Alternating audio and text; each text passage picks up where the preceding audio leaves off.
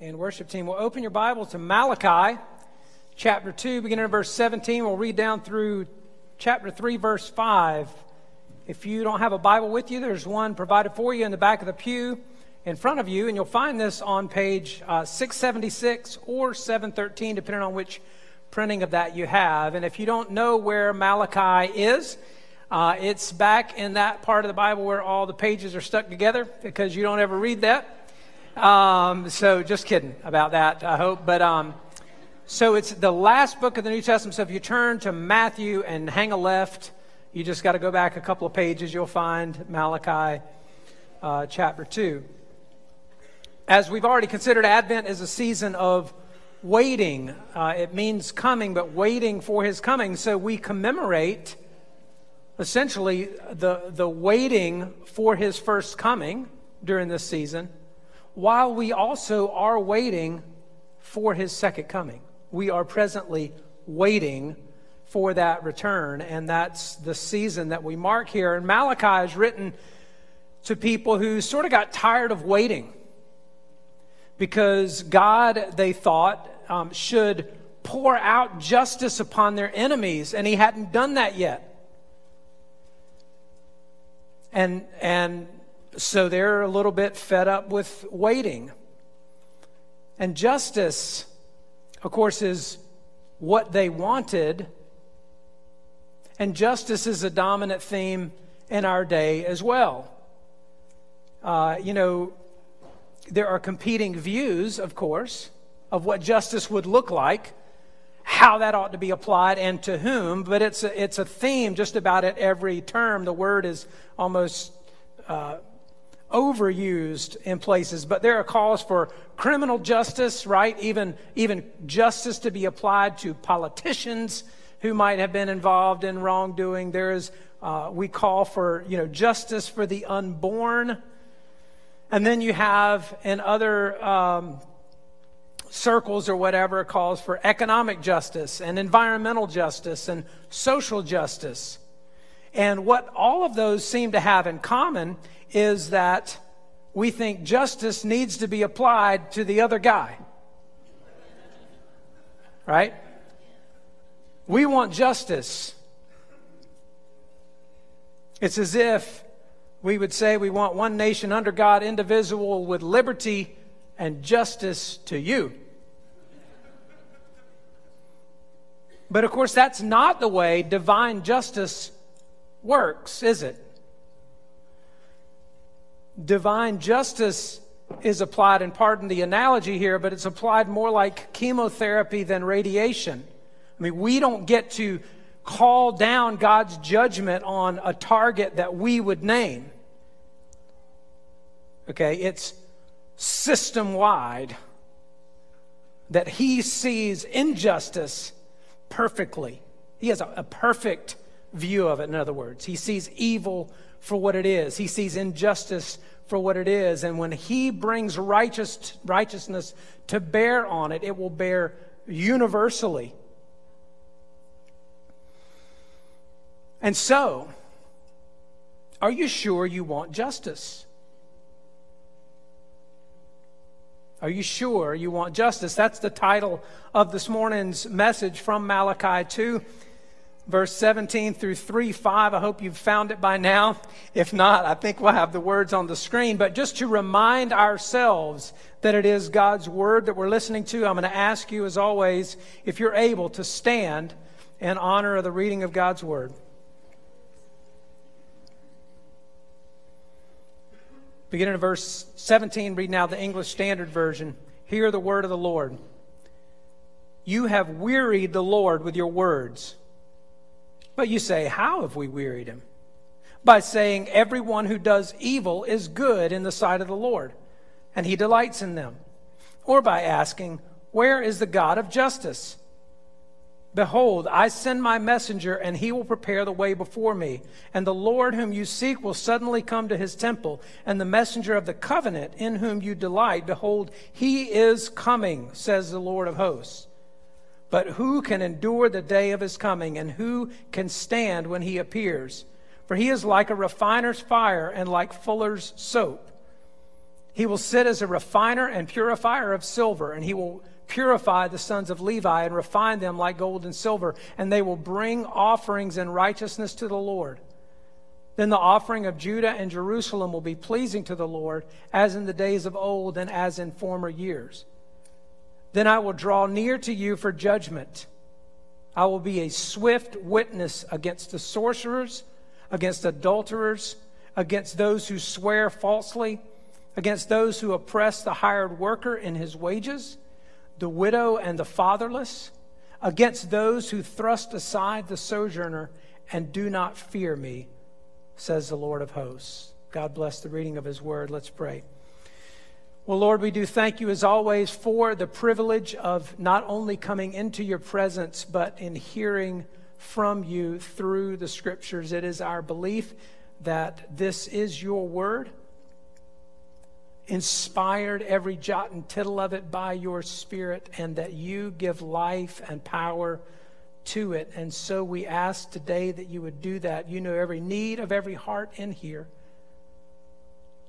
Lord, we want you to be exalted, honored, and glorified. And so, Lord, we pray to that end that you would speak your word by your Spirit through your servant to your people and for your glory. And Lord, I just ask that you would move me out of the way and use me as a vessel to communicate what we need to hear today in Jesus' name. Amen. You may be seated. Well, Malachi was written after the Jews returned from exile in Babylon. And if you're not familiar with Jewish history, I won't go through a whole lot of that here, but um, they were carried away to Babylon for a 70 year period and then returned. And so uh, Malachi was written after their return, probably in the mid 400s uh, to so BC. So this would have been during the same period of time that Ezra and Nehemiah were written. So the wall of Jerusalem had been rebuilt uh, under the leadership of Nehemiah. The um, awareness of the law and, and, and respect for the law of God had been recovered, restored to some degree under Ezra.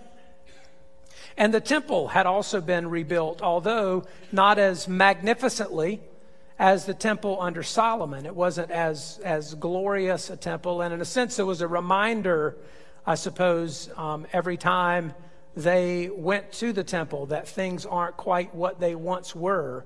And part of their hearts are longing that they would be again what they once were. But they weren't, the people generally had not witnessed God moving among them you know, in a really demonstrative sort of way. They weren't experiencing miracles, seeing other evidence of the supernatural.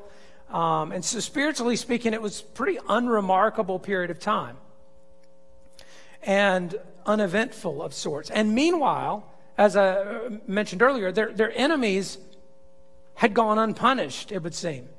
I mean, that they, they wanted God to come smite their enemies. You know the feeling. You've prayed that prayer probably before. You didn't tell anybody about it, but I know.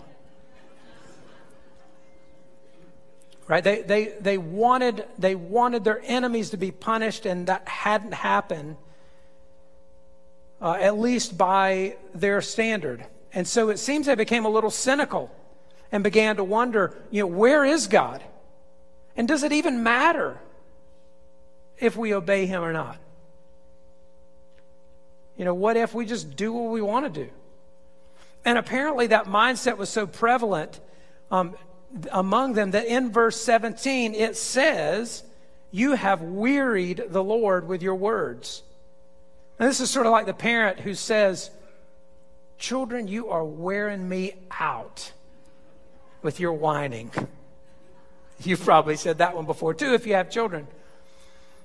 You're wearing me out. Now, uh, th- this is assigning, as the scripture often does, I mean, assigning human attributes to God in order for humans to understand. Um, we know it is not in God's nature either to, to weary, to grow tired, to get fed up or whatever. In fact, Isaiah 40 says he, he does not grow weary. but it expresses something of, of how how way beyond reasonable their complaining has, has been and how, how far it's gone. And so they ask, How have we wearied him? And, and Malachi says, Well, by saying, Everyone who does evil is good in the sight of the Lord, and he delights in them, or by asking, Where is the God of justice? So they imply, in other words, that God is unjust, first of all, that he calls evil good, and then they imply maybe God doesn't exist at all. Where is the God of justice? In our day, it's not so much where is the God of justice as it is who is the God of justice? We almost don't even have a category for that in our thinking, but this is actually very much the, the, uh, the mindset of, of, of, secularists and atheists, is it not? Where um, that if there is a good God, then he ought to have done something about all this evil. And he hasn't done anything. And so either he's not good or he's not God. There isn't a God. That's really one of the obstacles that, that many unbelievers have to believing is the idea that this allegedly good God hasn't done something about evil. So either he's unjust or he doesn't exist. This is where the people had, of God had come to. And, and one of the things that's really important for us to bear in mind here in the front of our minds is he is talking to the people of God here. He's talking to the people of God. And so then in God's response through Malachi, it basically implies this question Are you sure you want justice? Because it's coming. Because that blade cuts both ways. And their enemies are not the only ones who have committed evil in the sight of the Lord. And that's what he goes on to say. In fact, in verse 1, you notice there it says, Behold, I send my messenger, and he will prepare the way before me, and the Lord whom you seek will suddenly come to his temple, and the messenger of the covenant in whom you delight. Behold, he is coming, says the Lord of hosts. Now, in the ancient Near East, when a king was going to travel um, to a faraway place, new territory or faraway land, he would send someone before him to prepare the way and move obstacles out of the way for his travel. So if there's a, if, if a, a path or road needed to be cut through a forest, he would send people ahead to cut it or to remove rocks out of the way, or if there's a river or stream or something that has to be traversed, um, he would prepare the way for the, for the king to come unhindered, unobstructed. And here in verse 1, it says there's a messenger who prepares the way for another messenger. You see that? The messenger who prepares the way for the messenger of the covenant, who he also says is the Lord. And, and the New Testament identifies the messenger who will prepare the way as John the Baptist. It's in, in Mark chapter 1 and in Matthew 11 which means that the messenger of the covenant is Jesus. And so, whatever other historical fulfillment there might have been um, in uh, this prophecy among uh, the people of that day, its ultimate fulfillment is found in the person and work of Jesus Christ. Now, I'm laboring here for a reason, and I'm wanting you to look in your Bible for a reason.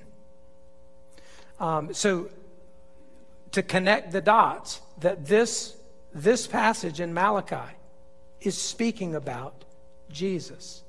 If you're with me, say amen. Okay. If you're not, ask somebody who said amen. Uh, if you can read along on their notes. So this is talking about Jesus and and what does it say? Because it says uh, there at the end of verse 1, he is he is coming says the Lord. But then let's continue in verses 2 through 4. But who can endure the day of his coming? And who can stand when he appears? For he is like a refiner's fire and like fuller's soap. He will sit as a refiner and a purifier of silver, and he will purify the sons of Levi and refine them like gold and silver, and they'll bring an offering in righteousness to the Lord then the offering of Judah and Jerusalem would be pleasing to the Lord as in the days of old, as in the former years. So, uh, the, the, the refiner's fire and fuller's soap here, but these are two different metaphors that have to do with um, purification acts that, that, that purify something. So the refiner's fire would be a fire of intense heat that melts precious metals, gold or silver, and the impurities come to the surface, the dross, that can be, you know, skimmed off and discarded. Okay? And then the refiner, over time, as that happens, can look down into the molten metal. And when he can see his face um, undistorted, unobstructed by impurities, then the gold or the silver has been refined. And in a similar way, the fuller's soap would just, it would be like a launderer's soap. In fact, the, the NIV may say that. I don't remember. It seems like there's one translation that, that reads that way, but it's, you know, sort of a soap like lye or something like that. But anyway, that would whiten cloth. Okay, so it would get the dirt, the filth, the, the color out of it, the impurity. And that's what he's referring to here, so that um, this passage is pointing to the refining work that Jesus did himself, in himself, and for himself. Okay? That Jesus completed a work of purification himself, in himself, and for himself. Here's what I mean by that that on the cross, by his sacrificial death, that his blood paid the penalty to purify us from our sins. Uh, Titus 2:14 says this, Jesus gave himself to redeem us from all lawlessness and to purify for himself a people for his own possession who are zealous for good works. To redeem us and to purify for himself a people for his own possession. Hebrews 1 3, after he had made purification for sins, he sat down at the right hand of the majesty on high. Now, again, I'm, I'm laboring here for a couple of reasons, one of which is that we understand um, that the Christian does not have to go through some purifying act like purgatory or any sort of you know suffering on this earth in order to pay for our sins. Jesus paid it all. Can you say amen to that that he did the work of purifying that's being referred to here, that he might have a people who would bring worship to God that is acceptable. Okay? He finished the work. But the other part we need to understand is that, uh, and this is the part really, frankly, that it, it seems few in the church in the 21st century even want to talk about and that is that he came to purify in advance of his judgment. His, Jesus, coming in judgment. Look in verse 5. Because after this purifying, he says, Then I will draw near to you for judgment. I will be a swift witness. And then he names some of the sins. You see, again, um, the, the, the people of Israel here, they've got a real keen sense of what is unjust and sinful and offensive about these um, pagan nations that have oppressed them, these idolaters, these murderers, these sexually immoral people. They see the sin of those people. And he says, I'm drawing near to you for judgment I'll be a swift witness against sorcerers, against adulterers, against those who swear falsely, against those who oppress the hired workers in, in their wages. So the, the hired worker who, who is at the mercy of the rich and powerful one to pay him. He doesn't have any recourse if the person doesn't pay him what he's earned. Against those who oppress the widow and the fatherless, who together make a single parent household. Who are in great need of the support and even mercy of other people, at the mercy of others. against those who thrust aside the sojourner or the immigrant. These are the sins God calls out in the hearts of people that they don't see in themselves. They see the sins in the other, they see the sins in the pagan. They don't see the sins in their own heart. And he says, I'm coming for judgment. And I want to, with, with that in mind, that, that in other words, Jesus came and he's coming back to finish the job, and it will be swift and it will be decisive and it will be um, judgment followed by the establishment of his kingdom and righteousness. And I want to actually have you flip forward to Matthew 7 quickly. It's just going to be, I don't, depending on what Bible you have, uh, you know, maybe 10 pages or something forward. The next book, if you hang it right there, hold your finger there in Matthew, in uh, Malachi.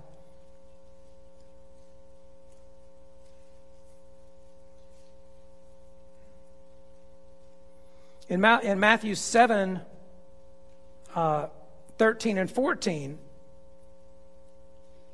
it, it talks about this, the, the, the rest of the story, the other side of this, that Jesus, Jesus came to purify, he will come again in judgment. And again, I'm, I'm saying this knowing we hardly use Jesus and judgment in the same sentence anymore.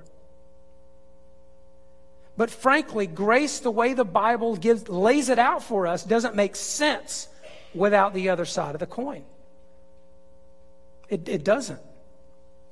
Um, so he says in, in uh, verses 13 and 14 of Matthew 7 Enter by the narrow gate, for the gate is wide and the way is easy that leads to destruction, and those who enter by it are many. For the gate is narrow and the way is hard that leads to life. Those who find it are few. There is a place of destruction. We call it hell. Jesus calls it hell, actually. Uh, there'll be another whole, you know, you could teach another whole series on that, but there is a place of destruction. Many are those um, who find it. And verses 21 through 23 tell us included among those many are going to be religious folks. So let's pay attention. He says in verse 21 of Matthew 7 Not everyone who says to me, Lord, Lord, will enter the kingdom of heaven, but the one who does the will of my Father who is in heaven.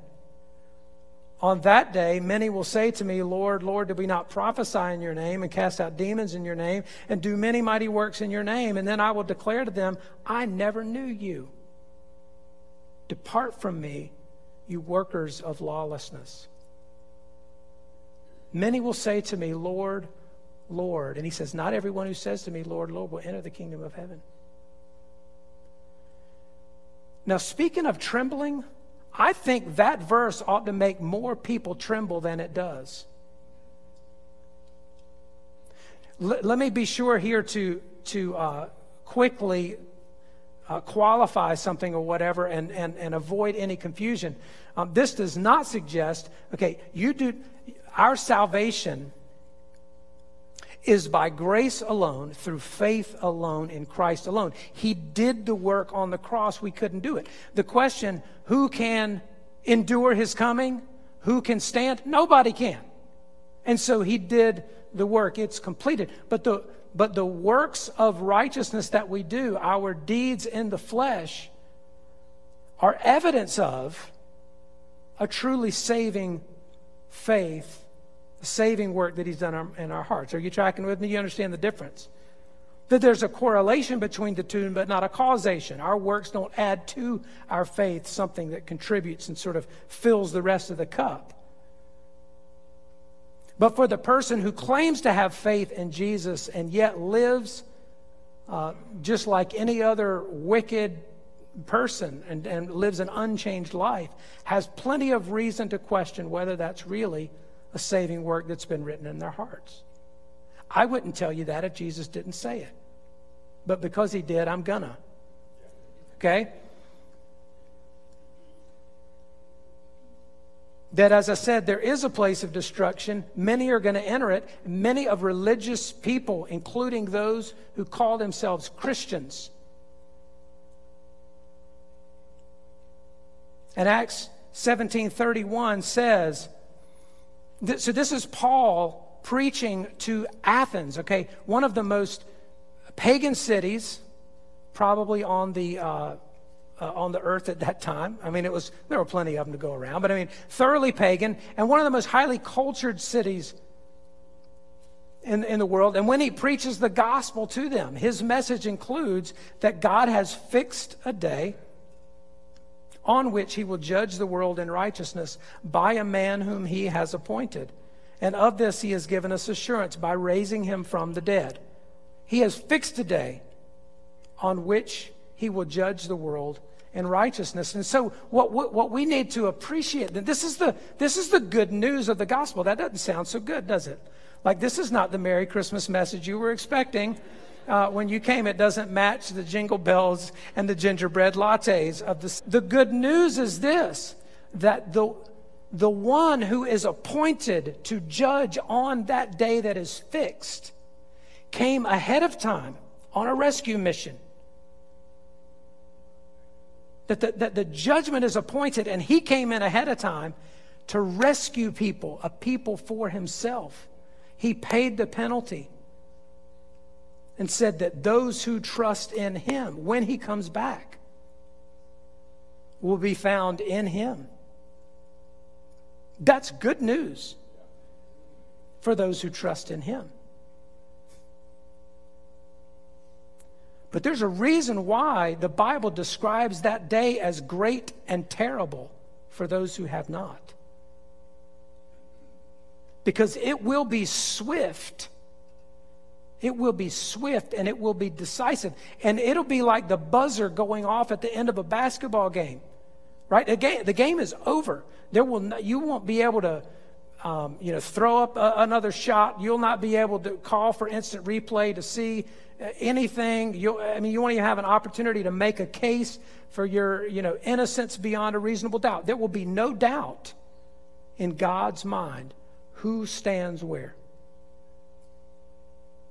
on that day that is fixed and that is appointed. And, and, and we see um, again in our day what's true uh, among the people that the book of Malachi addresses that we tend to to be keenly aware of the injustices and offenses of other people and dull to our own.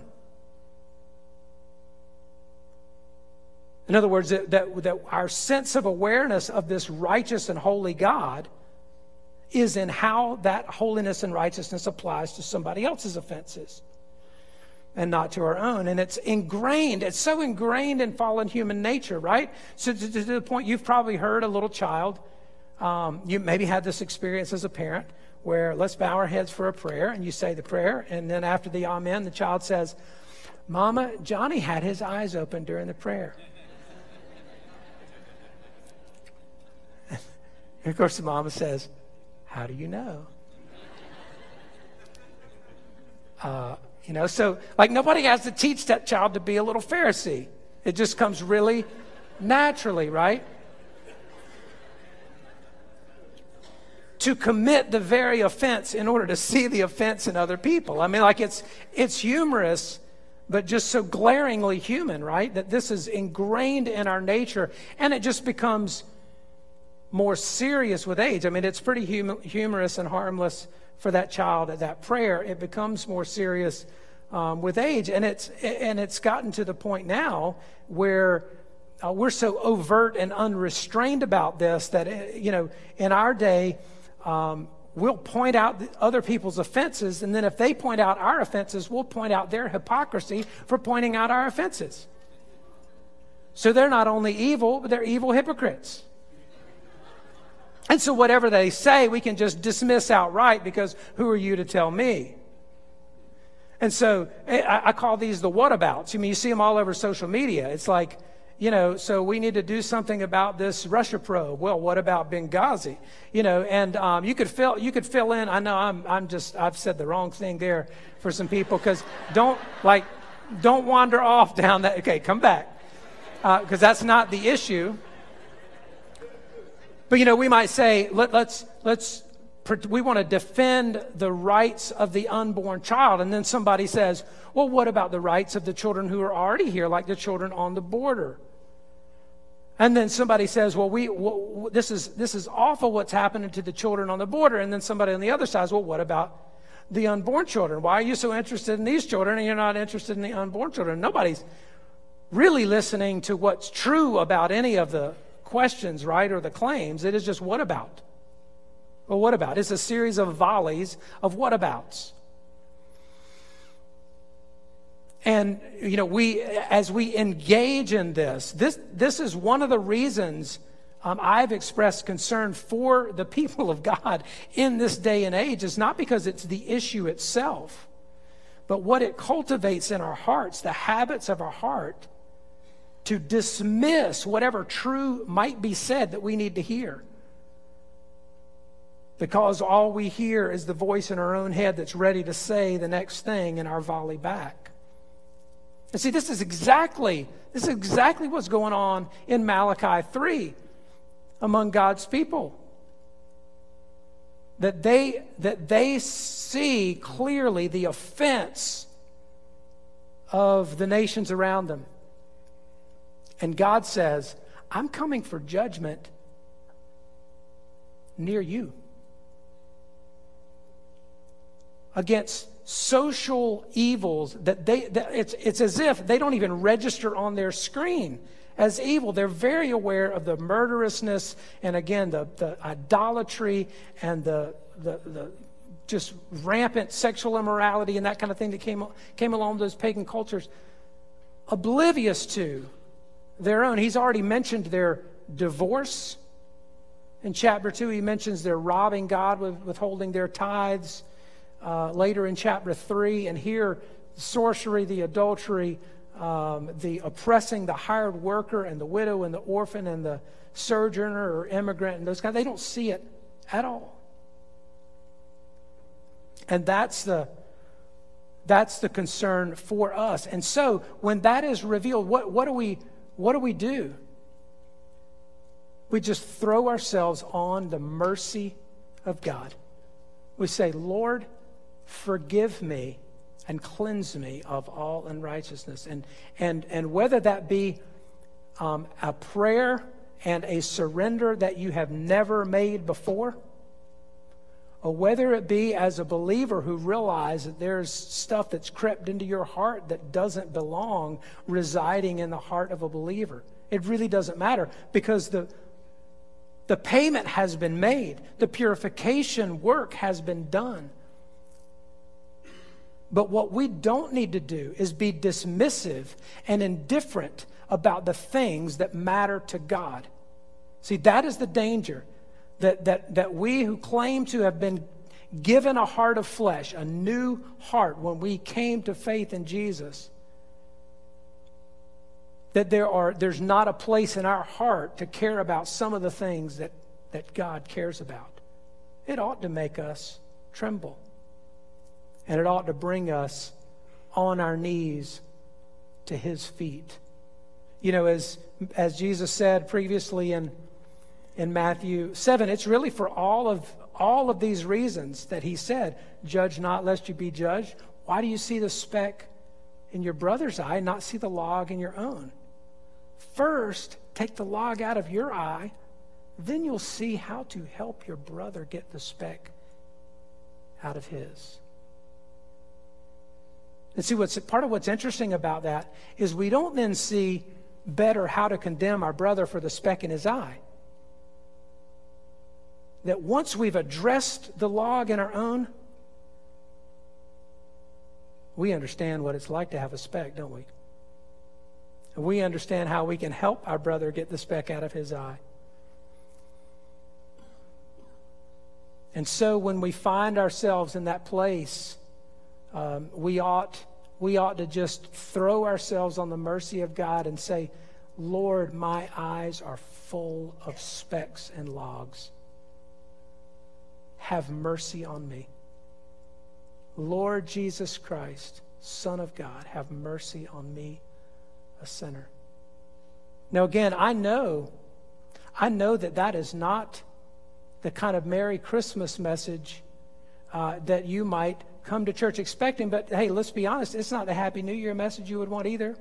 um, and, it, and it wouldn't be one um, later. But, but the, the, the glory and the goodness of His salvation is magnified when we understand that.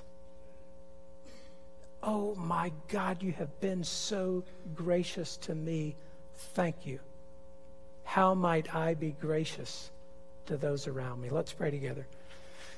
Lord, we, um, we do thank you for your word, and even when it's hard and heavy, and we pray, um, Lord, that you would reveal to ourselves what's in our hearts that just needs to be brought before you. Lord, we know that there is no condemnation for those who are in Christ Jesus. And so, Lord, this word ought not to be and is not intended to bring condemnation to anyone who believes in you and anyone who has been forgiven. But, Lord, would you make us more keenly aware of the injustices and the offenses that we're a part of? and not just those that other people are guilty of. And God, we would even ask that by doing so, starting in me, starting in us as a church, and starting in the church at large, that the world would be decidedly a better place because we live by the grace that's been poured out to us. Would you make it so? In Jesus' name, amen.